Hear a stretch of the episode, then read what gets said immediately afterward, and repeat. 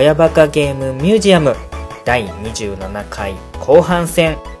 お待たせしてしまいまして皆様申し訳ございません。ようやく後半戦が配信できる運びとなりましたのでやっていきたいと思います。お話しする内容なんですけれどもファイルが消えてもチャラへっちゃらドラゴンボールとゲームの話後半戦ということでですね前回に引き続きまして地球もろとも宇宙の塵になれでおなじみのベジータの必殺技ギャリック砲が大好きな艦長のコロとみんな、オラに元気を分けてくれ頼むの元気玉の好きな月中ロボです。はいよろしくお願いします。よろしくお願いします。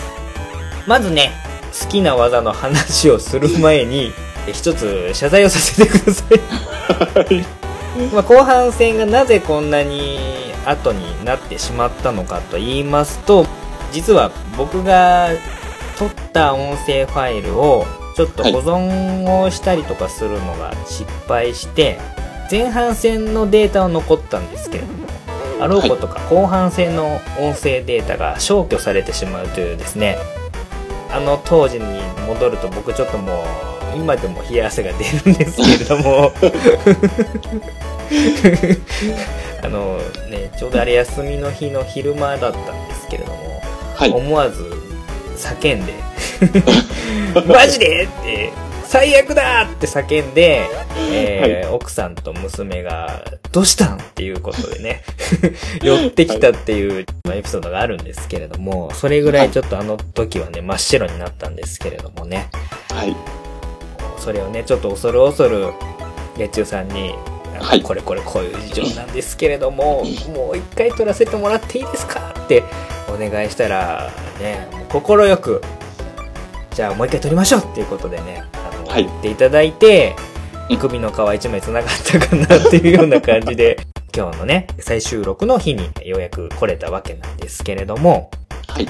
まあ、こういうこともあるんだなと 思いながら、いい経験としてね、ちゃんと保存するときはデータが残るような手順でやろうということはね。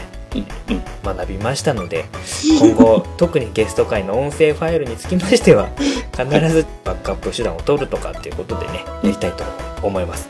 えー、うんゲチェロブさん本当にありがとうございました。はい。あ、いえいえ、ね私的にも、はい。まあ、もう一度コロさんと話できるってことで、はい。まあ、きっかけはこんなですけど、はい。ちょっとありがたいなっては 思ってますね。もうね、そんなことね、言ってもらえるのよ。もうね、月中ロボさんぐらいですよ、もうこれはね。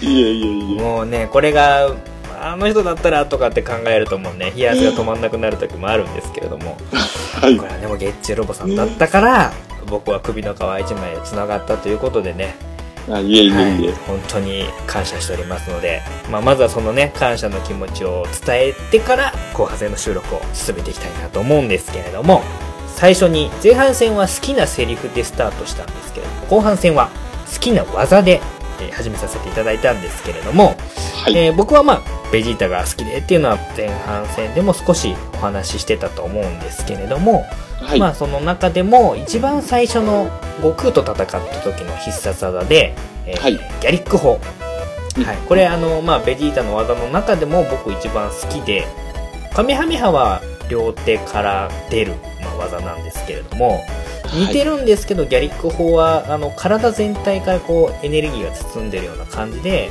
うん。こう打ち出すっていうような、えー技になってまして、はい。うんで、まあ、この、まあ、悟空の3倍海洋圏カメハメハとベジータのギャリック砲のこう、ぶつかり合いっていうのがね、うんそのサイヤ人編の中でも見どころのシーンだったりするんですけれども、はい。ゲチュウさんはその、くしくも、元気玉っていうことで、はい。同じ、その、ベジータとの戦いの中で出てきた技ではあるんですけれども、うん。はい。ゲチュウさん的にはこの元気玉、はい。でいろいろその元気玉って、ポはいイントポイントのキーになってくる戦いで、はい。あの、何回も出てくるじゃないですか。はい。はい。うんうん。ギャリック砲とかね、意外と1回しか出てないんですけれども、そうですようね。ん。こはいの元気玉は強い敵と戦う時に割とこう決め手になってくる技だったりするんですけれども、はい。月中さん的にはどの元気玉が一番好きっていうのあります？そうですね。やっぱり一番っていうと、魔人ブーの時の元気玉ですかね。あのー最後のはい純。粋悪のブーとの戦いで、はい。はい。でああの、まあ、サタンが入ってきたりするあの一連の流れも込みでっていうことですかね。そうですね。うんうんうんうん本当に地球すべての元気って言いますか。はいはい。もうフルパワーの元気玉が、やっぱりあれだったのかなって思うと、うん、やっぱりあれが一番ですかね。そうですよね。もうベはいジータのあの人に物を頼む態度を知らないあの言動がね、はいはい。徐々に効いてくるんですよね。そうですね。うん、で、悟空が言って、ちょっと増えるんだけど、っていうところでね、うん。美味しいところサタンが持ってったっていうあの流れは、やっぱり印象的だと思います。そうですね。はい。じゃあ、元気玉の中でも、ブー戦でのウルパワーの元気玉。こはいれが。まあ一番好きかなということですね。はい。わかりました。はい。はい。じゃあ、ギャリック砲と元気玉が好きな2人で今日はお届けしていくわけなんですけれども、はい。まあ、前回のお話をね、ちょっとだけ間がかなり空いてしまったのでおさらいしますけれども、はい。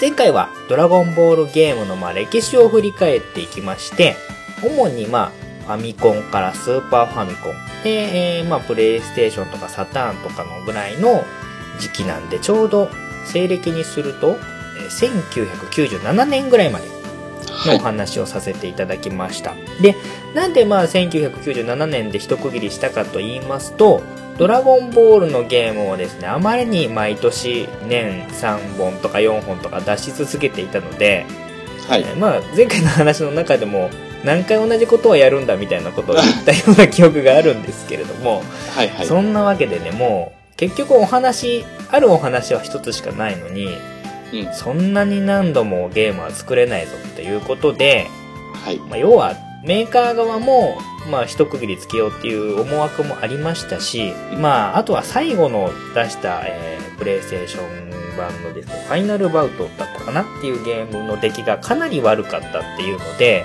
はい。売上本数的にも、うん。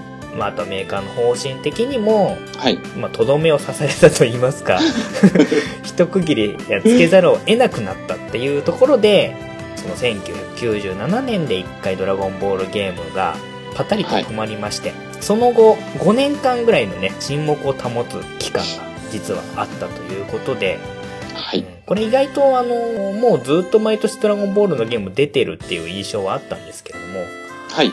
意外と5年間空白があったっていうことは相当メーカーさん側もあの痛い目をあったのかななんてちょっと思ったりはしたんですけれども。うんうん。はい。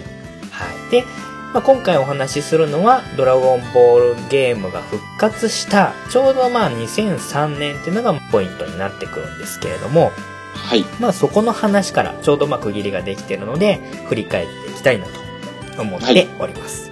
はい。はい。じゃあ、えーここからはね、ちょっと僕の方が先導してお話をしていきますので、まあ、その都度その都度やったことがあるタイトル、コメントいただければと思うんですけれども。は。はいいじゃあよろしくお願いします。はい。よろしくお願いします。はい。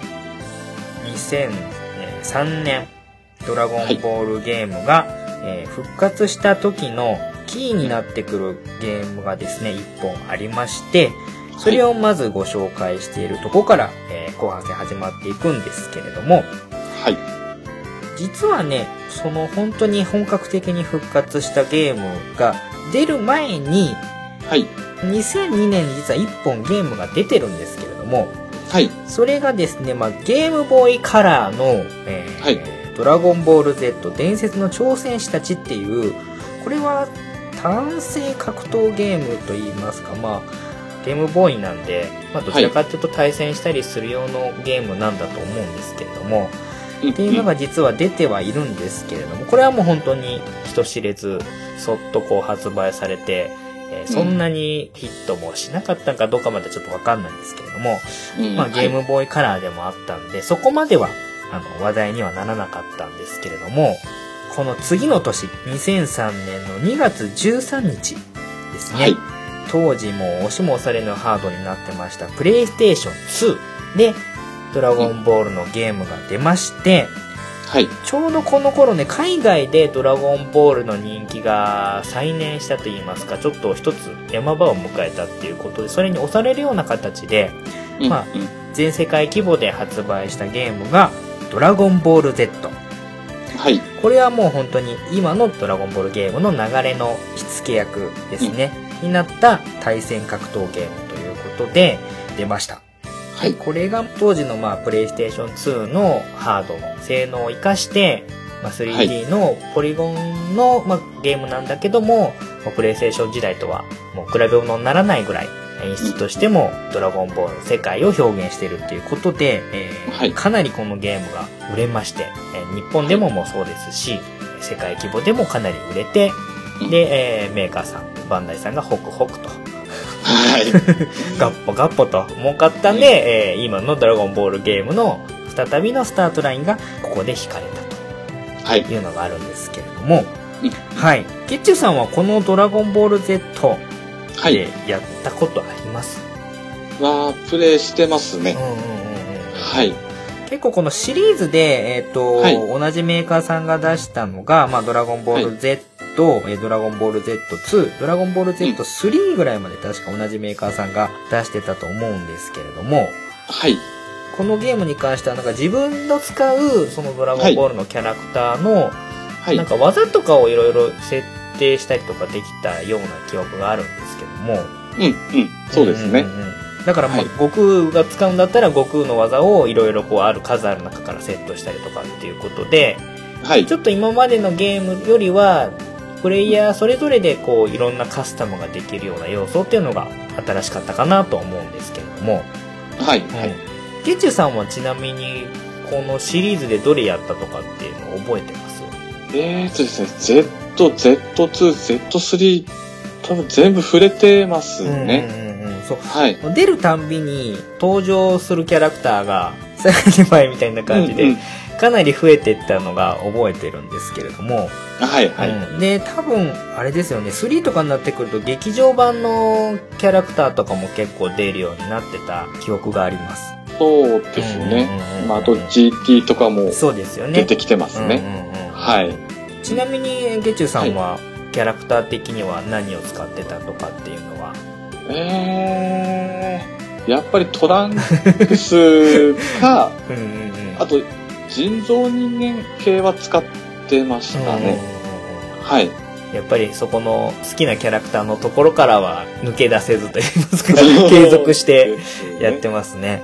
多分僕もね、触ってて、はい。おそらくピッコロとかベジータ、あの相変わらず使ってたと思うんですよね。スーパーファミコンの頃から変わらず。はい。はいはい。で、結構いろいろやってたなっていう記憶がありますけれども、うんで、まあそれの格闘ゲームが今後のドラゴンボールゲームの中ではかなり軸になっていくような感じになってますね。うんこれからもね、ドラゴンボール Z が出てから、はいまた、あの、同じことをやるわけですね、メーカーさん、バンダイさん。2003年にドラゴンボール Z、2004年にドラゴンボール Z2、で2005年の全部2月ですよ。2月の10日付近。あの僕の誕生日2月10日なんで、もうだ覚えがあるんですけども、大はい。体この辺にですね、ドラゴンボール Z が毎年出るっていうね。今として考えると1年1本っていうの結構なハイペースだと思うんですよね。そうですよね。うんうん。。ね、また同じことをやり出すと。で、その間に、まあ、ゲームボーイカラーでドラゴンボールのゲームが出たりとかですね。ゲームボーイアドバンスが出て、まあ、ゲームボーイアドバンスは例のごとく、また初期のドラゴンボールのやつをアクションゲームにしてみたりとかですね。あ、はい。はい。まあ結局同じことを、同じ話を、あの骨の髄までしゃぶるっていう方向性自体は変わってないんですけれども、いろいろやってるのが、あの、見て取れます。うん、うん。はいはい。で、このドラゴンボール Z3 が終わった後に、今度、当時スパイクさんだったと思うんです。今はまあ、チューンソフトさんと合併。してますよね。うん。はい。のメーカーさんなんですけれども、うんえーが出した別のシリーズが、これが2006年から、えー展開し始めまして、それがまあ、ドラゴンボール Z スパーキングというシリーズが今度はこの2006年から出てきます。はい。はい。で、このスパーキングとその前のドラゴンボール Z の違いっていうのを大きくちょっと説明すると、はいドラゴンボール Z と Z3 までっていうのはどちらかというと今までの格闘ゲームのドラゴンボールにかなり近い感じはい。ですね。カメハメハとかが打ってぶつかり合ってとかっていうのも、あの、本当にスーパーファミコンから、えー演出的にかなりパワーアップしたところはあるけど、基本的な格闘みたいなのっていうのは、その当時の格闘ゲームとかのに近いようなスタイルをとってたんですけれども、はい。えーこのドラゴンボール Z スパーキングシリーズっていうのは、どちらかというとアニメの本当にドラゴンボールの世界観をなんとかゲームに落とし込めないかっていうことで、どっちかっていうと横並びで戦ってた格闘ゲームから本当に完全 3D みたいな感じでね、はい。あの、プレイヤーキャラクターが武空術で飛んでって、まあ、空中であの殴り合いをしたりとか、えー地上に叩きつけて、えー吹っ飛ばしたりとかっていうことが本当にアニメの雰囲気そのままにできるようになったのが、はい。えードラゴンボール Z スパーキング、うんはい、シリーズなんですけど、この辺はゲッチュさんやられた記憶あります？スパーキングの、まあ、1って言えばいいですかね。はい。はい。は、プレイしてますうんうんね。うんうんはい。で、かなりこの操作スタイルがガラッと変わったんで、はい。めちゃくちゃそのスピード感が速いと言いますか、ゲームテンポが速いと言いますか、うん、うん。うん、アニメの雰囲気を再現しようとしたがために、はい。その今までの格闘ゲームだったら弱攻撃がどうとか強攻撃がどうとかっていうのが、はい。どっちかっていうと考えながら組み立てるようなものだったのが、うん、うん。細かいこの殴り合いに関してはかなり簡略化されて、はい。もうとにかくあっち飛んだりこっち飛んだり、あの、ものすごいスピードでゲームが進んでいくっていうのがすごくこのうんスパーキングシリーズの記憶としてありまして、はい。うん。ちょっとそれについていくのにかなり苦労した記憶はあります。ああ、はい。個人的に。うん、うん、うんうんさん的には、当時やった時にその操作性でのところでちょっと慣れるのに一苦労したとかって記憶あります？そうですね。やっぱり距離感がちょっとなんかつかみづらいなって最初感じてたのと、はい。あと、まあ、これちょっとトラウマ的要素なんですけど、はいはい。あの、大猿になったベジータが、はいはいはいはい。あのね巨大キャラクター枠っていうのがあったんですよね。はい、そうですね。んうんうん。で、僕も覚えてますけども、はい。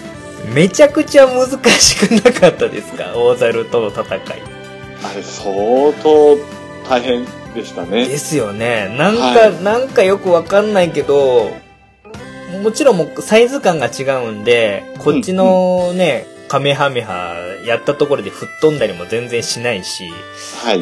なんか、ひるんだりもしないんで、はい、はい。もうこっちはひたすら逃げ回ってなんかなんとかこうちょびちょびちょびちょびやっていってるようなこう、僕も本当にトラウマですよ。大猿。ねなんか、フリーザとかよりも下手したら強いんじゃないかっていうような、ありましたよね。あれこれなんか大猿2匹とか出てくるミッションとかなかったでしたっけ？あー、なんかありますねなんか、一匹でも苦労してんのになんでお前はい連携してくるんだみたいなので、あ はりましたよね。これね、多分、スパーキングを当時やってた人たち、皆さん、同じトラウマを抱いてるんじゃないかと思うんですけれども、い。うんうんうん。スパーキングシリーズといえば、このはい、大猿。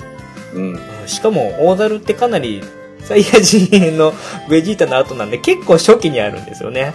そうですね。そうなんですよ。はいもうね、それがね、今でもちょっと僕、大猿見るとう、んその記憶がフラッシュバック出てくるんですけども。うんうんうんうん。ですね。原作でも、まあ、脅威でしたけど、はい。実際ゲームでもやっぱり脅威なんだなっていうのが。そうですね。なんかもう脅威のレベルが2段階ぐらい上なんですよね。そうですね。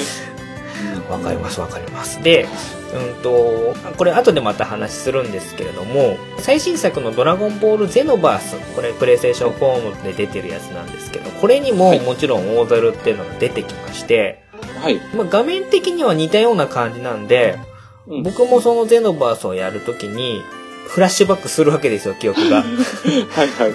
こいつはやべえやつだぞ、絶対って思ったんですけども、はい。このゼノバースの大猿が、そのその過去の反省点を生かしてるんだかどうなのかわかんないんですけど、はい。表紙のけするぐらい弱くて、えー、これね、逆にちょっとハードル上げすぎたせいで、はい。はい。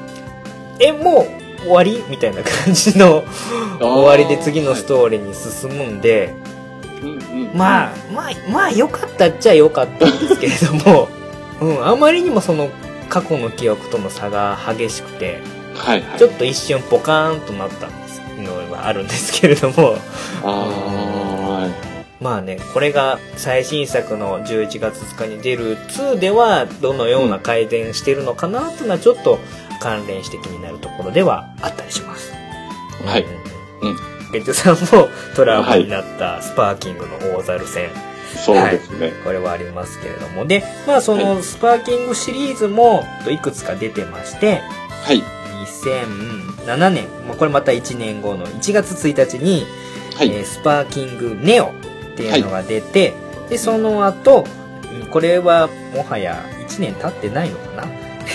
2000 2007年の10月、2007年の10月4日にプレイステ2と Wii 版で出たのが、えースパーキングメテオうん。ですね。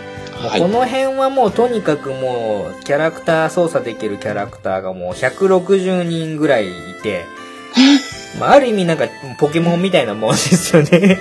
どんどんどんどん、まあ、この辺でちょっと厳密に言うと、はい。えっ、と、スーパーサイヤ人とスーパーサイヤ人2とスーパーサイヤ人3が分かれてたりとかって、ちょっとね、ちょっと水増し感はあるんですよ。うん。まあ、はい。160人以上のキャラクターが使えるっていうのは当時かなり斬新なうん。感じのゲームだったんで、はい。結構もう使えないキャラクターあんまりいないぞっていうぐらいのがこのスパーキングメテうんオですね。はい。で僕、最近このメテオは買い戻しました。プレステ2はい。の方、あの、今年プレステ2のハードも買い戻したんで、ドラゴンボールゲームの話をするときに、ちょっと、あの、昔のゲームもっていうことで、あの、はいいろいろ探ってたら、たまたまこのスパーキングシリーズも売ってたんで、うんうん。まあ、はいい。つかやろうと思ってメテオも買ってますけれども、はい。はい。まあ、そんな感じで、割と僕好きなシリーズではありましたね、スパーキングシリーズは。うん。はいはい。で、まあ、それ以外にも、PSP とかね、あの、任天堂 DS なんかも出てる時期なんで、それぞれのハードで、はい。えー結構ドラゴンボールゲーム相変わらず出てます。2006年の12月には任天堂 DS で、ドラゴンボール Z、えー、ブクーレッセンっていう、これも携帯ゲームにしてはキャラクター52体とかっていう。この頃はもうなんか、使えるキャラクター数と使える必殺技の数とかっていうのをね、あの、物量作戦で宣伝文句みたいなね、感じで出してるのが、いかにもちょっとバンダイさんらしいといえばらしいんですけれども、あはいはい。はい。なんか出てたりとかですね。PSP でも、えー2006年ですね。これも格闘ゲーム。こはい。れは Z3 のリメイク版みたいな感じですかね。えードラゴンボール Z、えー新武道会っていうのが出てたりとかですね。まあいろいろ細かいのが出てたりします。えーはい2007年だと DS で、今度は RPG。ちょっと昔に戻ってカードプラス RPG で、遥かなる悟空伝説っていうのが出たりとかですね。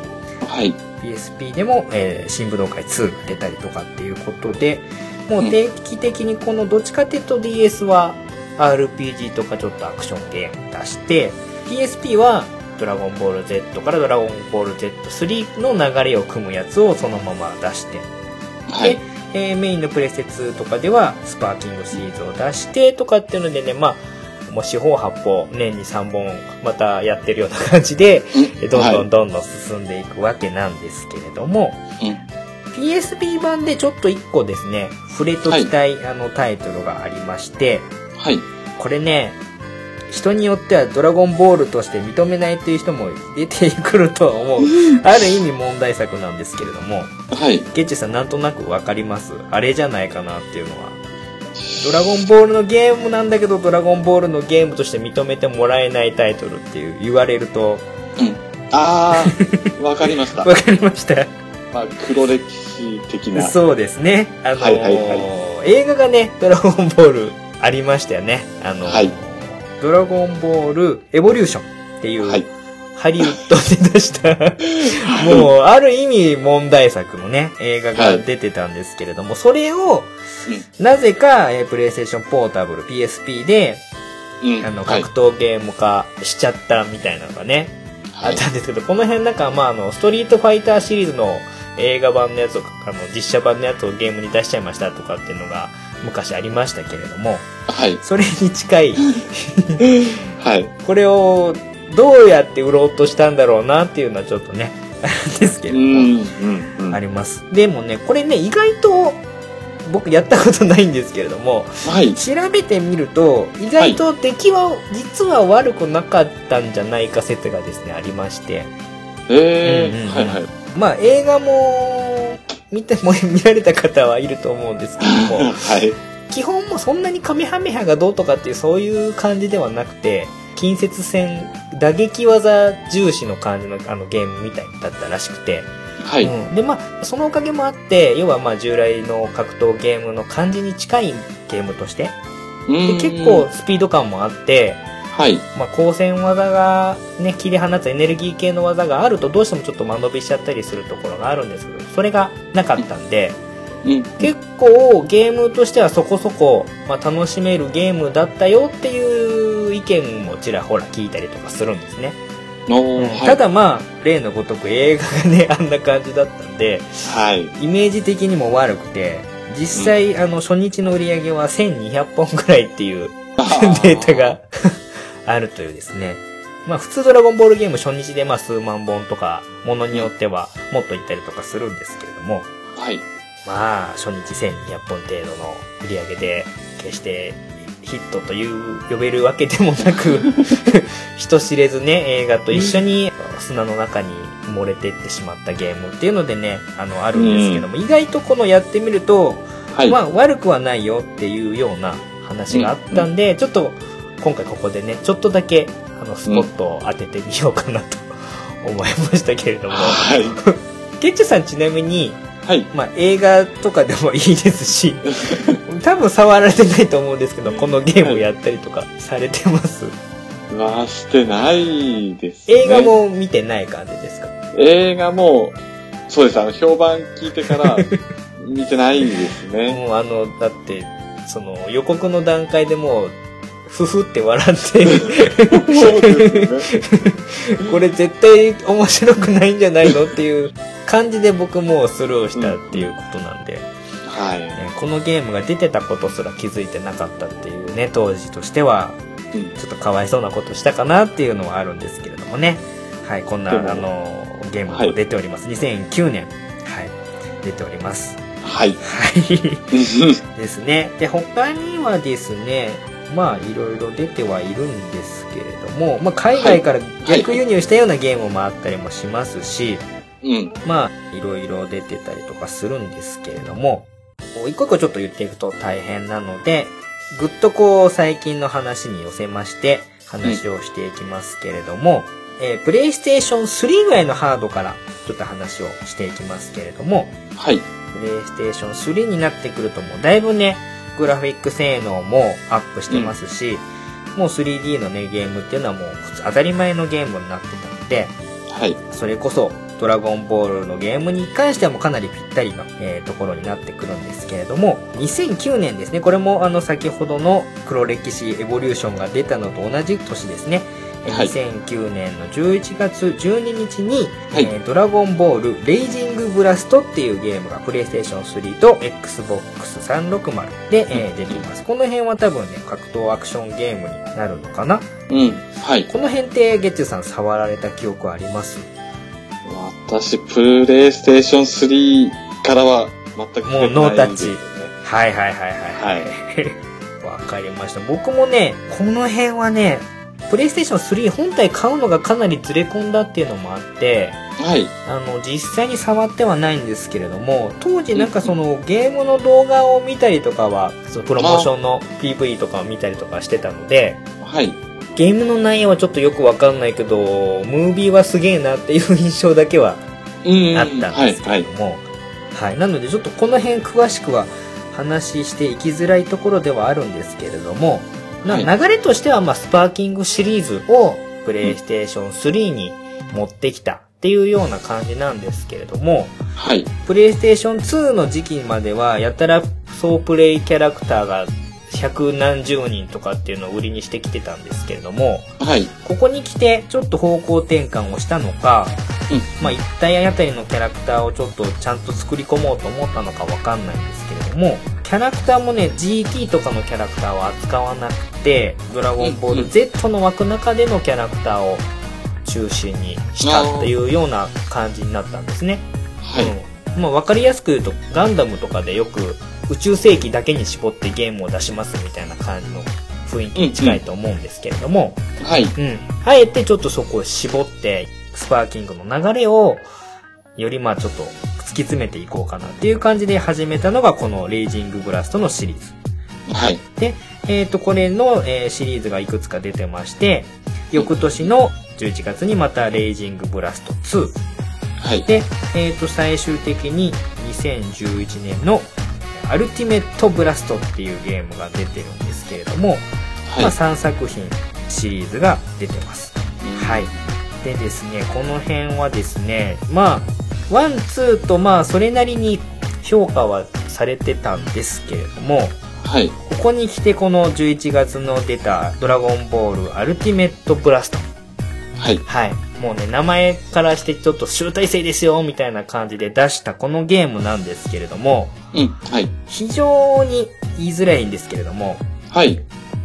評判があまりよろしくなくてですね、実際僕ちょっとやってないので、はいあんまりこう、表立って、あの、このゲームはダメだとかって言えないんですけども、どれぐらいちょっとダメだったかって言いますと、はい。ゲッチュさんはクソゲーオブイヤー知ってますか？は、知ってますね。はい。あの、まあ、はいインターネット上で有志の方がその年に出たクソゲーナンバーワンを決めるみたいなね、あの、はいだまあ、イベントが毎年やられてるんですけれども、この2011年、えークソゲーオブイヤー据え置き機部門、えーはい辞典を、あのいただいております。辞典ということはランク外ではあるけれども、うんうん。候補には上がったよっていうところなんですけれども、はい。はい。ちょうどね、この2011年って、うんこのクソゲーオブザイヤー的には、豊作の年って言えばいいんですか？あ クソゲーが豊法作って言うとあんまりちょっとよろしくないんですけれども、うんと7本ぐらい確かクソゲーがいっぱい出てて、えー。で、まあ、七英雄みたいな感じで、こう、ネタにされてたんですけれども、まあ、その中の一つっていう風にぐらいに捉えといていただければ、なんとなくこのゲームの感じが察することができるかなっていうことなんですけれども、はい。うん。ざっくり言うと前作よりもいろんな要素が大幅劣化している。で、キャラクターの数も減っちゃってる。はい。うん、まあ、もろもろあって、グラフィックだけはものすごく綺麗だけど、まあゲームとしては、みたいなところが多分一般的な評価みたいなんだと思うんですけれども、はい。まあそんな不名誉なドラゴンボールゲームの中でも不名誉な楽園に押されてるこのゲームなんですけれども、はい。僕はあえてこのゲームを一つ評価したいところがあるんですよ。はい。はい。このゲームの中で、今後のその2011年以降のドラゴンボールのはい。方向性をある意味決定づけた一つの要素がありまして、はい。それがちょっと僕の中ではドラゴンボールゲームの中で一つの分岐点だったんじゃないのかなと思ってたんで、はい。クソゲーとは呼ばれていますけれども、ちょっとそのことについて少しだけ話します。はい。はい。というのも、このゲームの要素の一つに、はい。今までは、あの、ゲジョさんもトランクス使ってたとか、僕もベジータさん使ってましたっていう話をしてたんですけれども、はい。登場してくるキャラクターを操作して、はい。ゲームをやるっていうのがもう本当に当たり前の普通の流れだったんですけれども、うん。このアルティメットブラストに関しては、はい。ここで初めてアバターモードっていうのが搭載されました。ああ、はい。うん。このアバターモードっていうのは、もう今のドラゴンボールゲームにはなくてはならない要素の一つなんですけれども、うん。要はドラゴンボールのキャラクターではなくって、はい。自分自身でオリジナルのキャラクターを作って、で、ドラゴンボールの世界の中に登場させるっていう方向性を、実はこの時やってるんですね。うん。うんはい。で、実際にこの時は、その使えるパーツが超少ないとか、うんうん。見た感じちょっとね違和感があるとかっていうこともあって、はい。ゲームとしては惜しいんだけどそこはちょっともうちょっとなんとかしようがあったんじゃないのっていう評価にはなってるんですけれどもうん、はい。僕はこの要素こそは実はドラゴンボールゲームのすごい大発明だったんじゃないかなとは思ってまして、うん、うん、うん。はい。もう明らかに今までとプレイのスタイルが変わってきてるのがここで実はあったんじゃないかなと思っております。うん、うんはい。というのもここ何年かに出ているドラゴンボールゲームの中で、はい。ほとんどのゲームが自分のオリジナルのキャラクターを作るっていう要素がもう大前提としてありますんで、はい。うん。子供向けのあのカードを使ったアーケード筐体はい。の、えードラゴンボールヒーローズっていうのもあるんですけれども、うんそれは、えーもう完全にオリジナルのキャラクターを登録して、で、それを自分のプレイヤーとしてドラゴンボールのキャラクターと一緒に冒険をしていく、ま、あの、バトルしていくっていうのがもう、もう普通に、あの、基本システムとして取り入れられてます。はい。で、それがもう、今やもうちっちゃいお子さんにも普通に受け入れられてるっていうところがあって、はい。うん、それがもう今までのキャラクター原作ありゲームのやり方とちょっとまた人と違うやり方として取り入れたのが今の「ドラゴンボール」ゲームの、まあ、大人気の大きな要因だったんじゃないかなと僕なりにはですねあの、はい推測するわけなんですけれどもうん。なんでこの「ドラゴンボールアルティメットブラスト」はいろいろ問題はあったけど実は大事な種をまいてくれてると。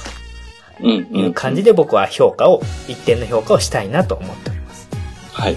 で、えっ、と、まあ、先ほど言いました、ドラゴンボールヒーローズもそうですし、最新で出ているのが、プレイステーション4のドラゴンボールゼノバース。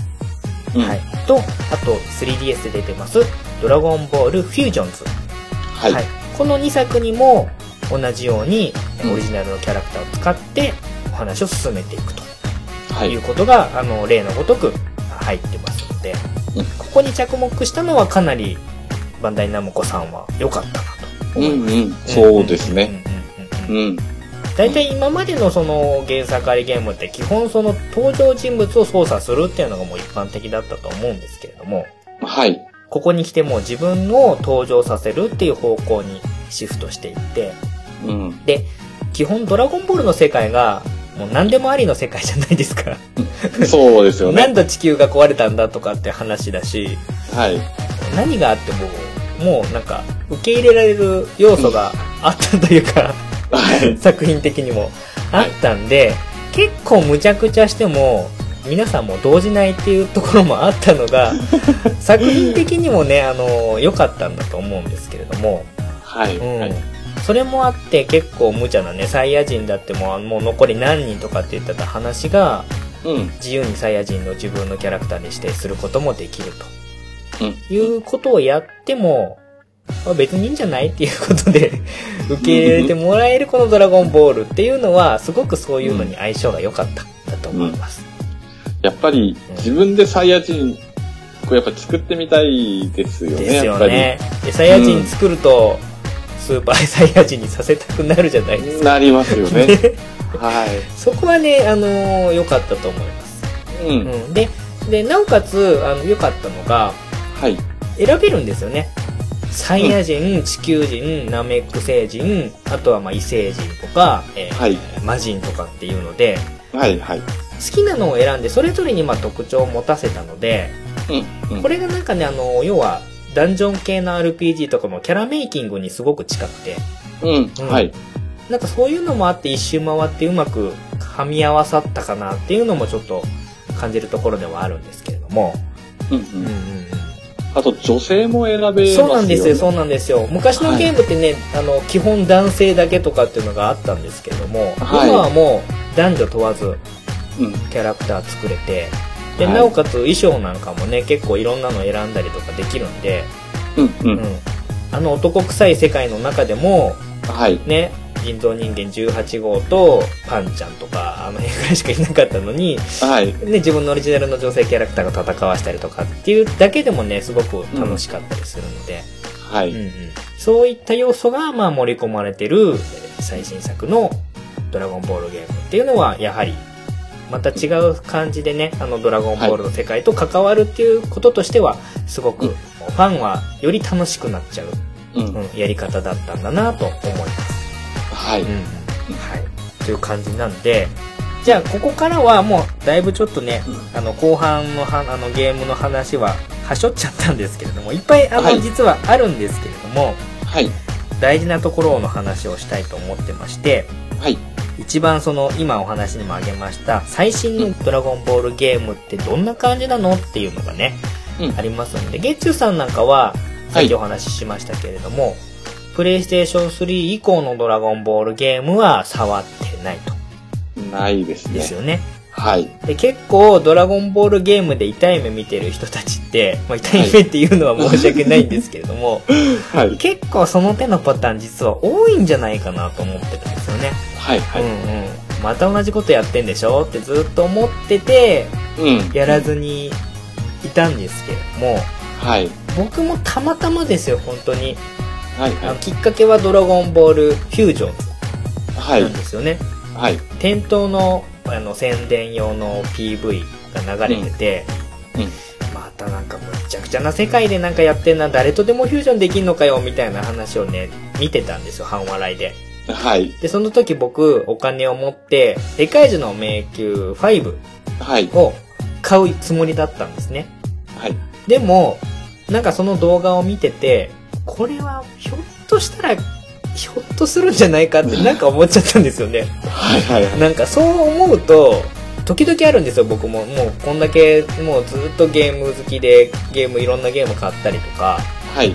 館長はマイナーゲーム好きで有名で、結構ね、人知れず面白いゲームを掘り当ててくるっていうのは、巷ではそれなりに有名なんですけども、その辺のなんかね、天性の嗅覚みたいなのが時々発動するんです。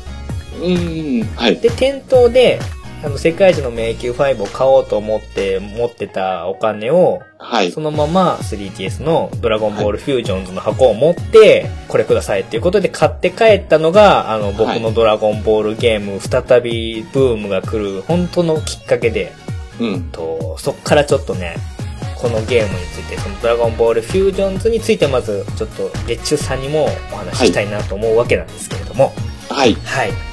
よろしいでしょうか？ちょっとこの、ここからちょっと僕熱が少し帯び、帯び始めます。はい。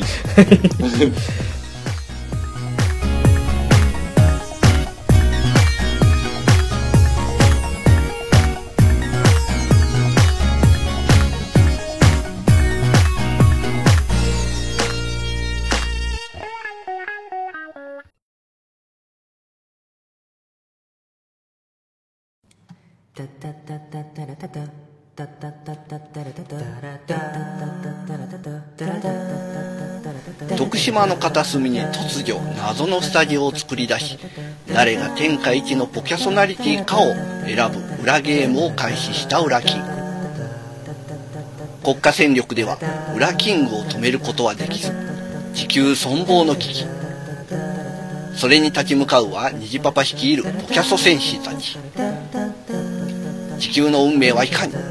いやーこのナレーション実に言いにくいナレーションですね。開幕裏ゲーム。おめえがやらなきゃオラがやる。どこは？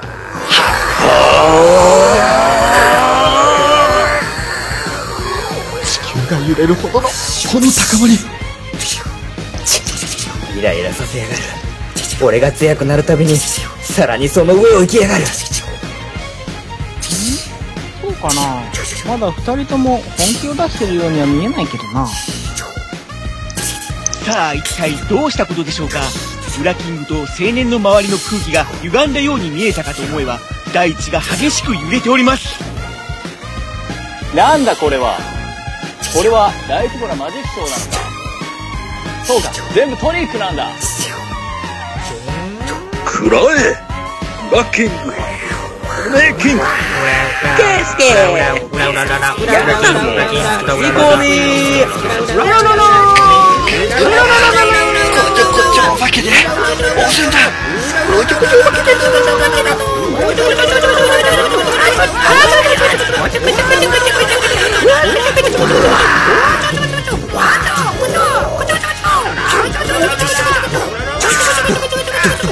貴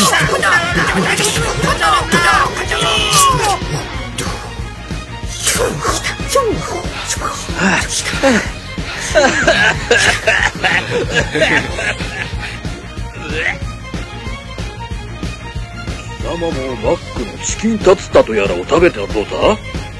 今なら私の子もだいぶ減ってしまっているので、正気があらやもしれんぞ。いやー、あー参った。おめえの強さは十分分かった。パパもうやめとく。なんだと？何？参っただと？貴様、ふざけてるのか？親父親父が負けを認めるなんてあっと、どうしたことでしょうか？先ほどまでウラキングと互角に戦っていた青年が突然の降参宣言です。いよいよ我らがミスターピスケの出番になる模様です。では次に私に挑むのは誰だというのだ？おめえの出番だ。レント。え？僕？待て待て。ここは全日本イケボビッグダディチャンピオンのポケットの中のビスケが相手をしてやろう。年場も怒る少年に戦わせるわけにはいかぬ虹パパ見損なったぞ。ミスミスレントを見殺しにする気か。なんと、ミスターピスケを差し置いて青年が指名したのはたまたまこの場に居合わせた弁当売りの少年どう見ても少年に勝ち目はありそうもありませんむ、無理無理無理無理無理無理。無理。あの、ポ、ポッドキャスターだってまだ修行中だし、っていうか、っていうか、ウラキングさんとだって今日初めましてだし。じゃあ、俺がウラキングと戦う !SD ガンダムの話も、まだまだ語りたらしいし、GJN の新作もこれから出るんだしいやいやいや俺が戦うミューズファイナルライブについて朝まで語り倒してやるおいこのピスケ様がウラキングを倒して次世代のウラキングの座を我が物にしてくれるいやいやいやいや、オラが戦う。こんなすげえやつと戦えるなんて、オラワクワクするぞ。アナウンサーとは仮の姿この俺グレートキャストマンがウラキングの魔の手から地球を救ういや、俺が戦ういやいやいや、俺にやらせろって。いや、俺が戦う。いや、いや俺が戦うオラが戦おう俺が戦うんだあ、じゃあ俺が戦うわ。どうぞどうぞどうぞどうぞどうぞどうぞどうぞ。結局わし参っとらんやないかい。結局天下一のボキャソナリティを決めるのはどうでもよくない団体芸で友情を深めたボキャソ戦士たち。せっかく作ったスタジオだし虹パパさん使ってよとプレゼントして東京に帰るウラキング。こうして虹パパラジオが生まれましたとさ。CM の癖が強い。ニジパパラジオはジャンルを問わず僕が話したい話題をダラダラと話していくポッドキャストです。聞いてください